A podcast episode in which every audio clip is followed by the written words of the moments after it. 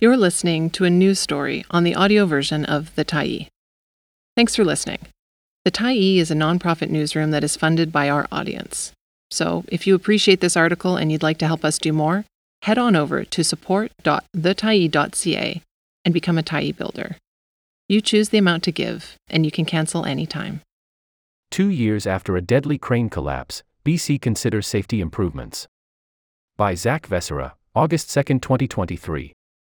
British Columbia is considering new rules for tower cranes two years after a collapse in Kelowna killed five people. WorkSafe BC has proposed new regulations, including stronger requirements that supervisors are qualified and rules that safety experts say could bring more inspections of crane work sites. Chris Vilness, whose son Cailen was one of four workers killed in the 2021 collapse, said if the rules had been in place, his son might be alive, and questioned why it took deaths to bring change. It should have been standard practice. It shouldn't be a reactive regulation, Vilness said. WorkSafe BC announced the proposed regulatory changes July 14, two days after the second anniversary of the collapse, which happened during work on the Brooklyn apartment building in downtown Kelowna. WorkSafe BC refused to say whether the proposed changes were in response to the 2021 Kelowna collapse. But Clinton Connell, executive director of the BC Association for Crane Safety, says they closely follow one of four sets of recommendations that businesses, unions, and other partners made to the province after the crash. Connell says the main purpose of the changes would be to alert WorkSafe BC when such cranes are being used which could help the agency proactively inspect building sites. The way I read this, it's a notification scheme so the regulator knows when this kind of activity is taking place. It gives the regulator the opportunity to make sure all the right parties are involved, Connell explained. Frank Carr, the business agent for the International Union of Operating Engineers Local 115, called the proposed regulations a step in the right direction. But he said what the union really wants is a formal certification requirement for workers who assemble, adjust, and disassemble tower cranes. Currently, British Columbia requires certification for crane operators, but doesn't have an equivalent requirement for people doing assembly and disassembly work, which some in the industry say can be the most dangerous part of the process. We're hoping it will make industry safer, Carr said. Behind the collapse. It has been more than two years since Vilness received a call from his ex wife in Kelowna, telling him there had been an accident at Cailen's workplace. A 90 meter tall crane had suddenly teetered and collapsed as workers were taking the structure apart.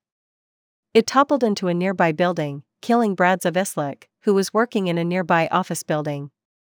It was one of the deadliest workplace accidents in the province's history. Today, Vilness and other family members are no closer to understanding exactly what went wrong that day.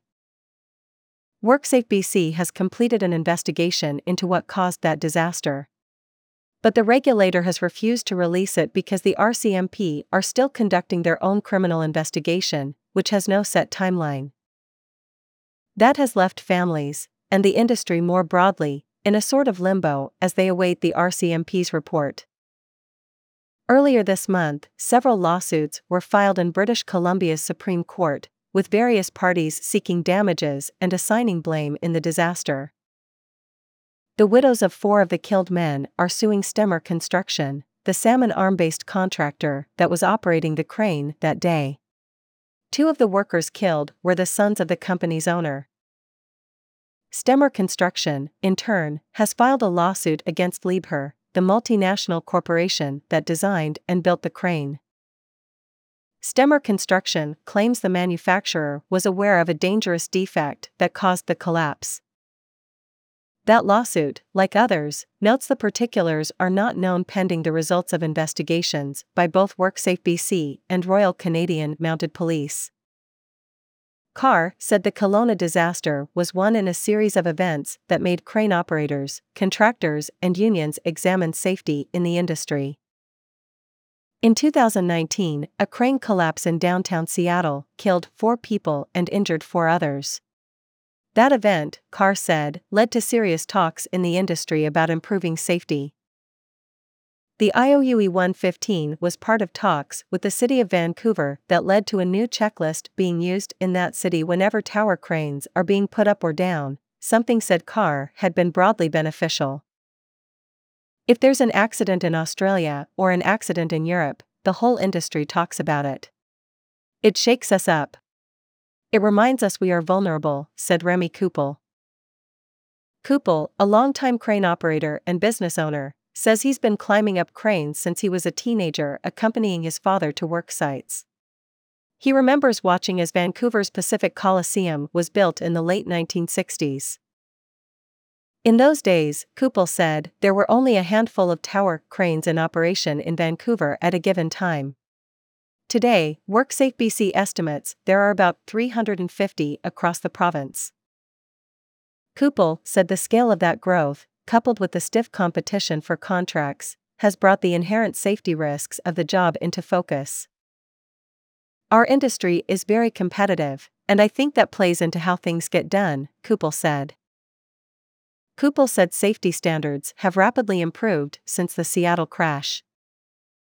But like Carr, he says he's in favor of a formal certification program for workers who assemble and disassemble cranes, though he says it will likely require huge funding from senior governments.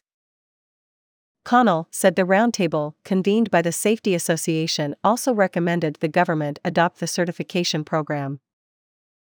Operating the crane and assembling and disassembling a crane are two completely disciplines, Connell said. Meanwhile, in Kelowna, the North Okanagan Labour Council has begun fundraising to build a permanent memorial for the victims of the collapse at a downtown park. Called the Rise Memorial, the site is to feature a tree for each of the men killed surrounding a central plaza. Labour Council Vice President Kelly Hutchinson told the Tyee in a previous interview that the council wanted the space to both pay homage to the men killed and be a site where the community can come together and rebuild. The council is aiming to raise $300,000 towards its construction. WorkSafe BC's proposed changes to the regulations around tower cranes are open to the public for comments until August 25. Thanks for stopping by the Tyee today.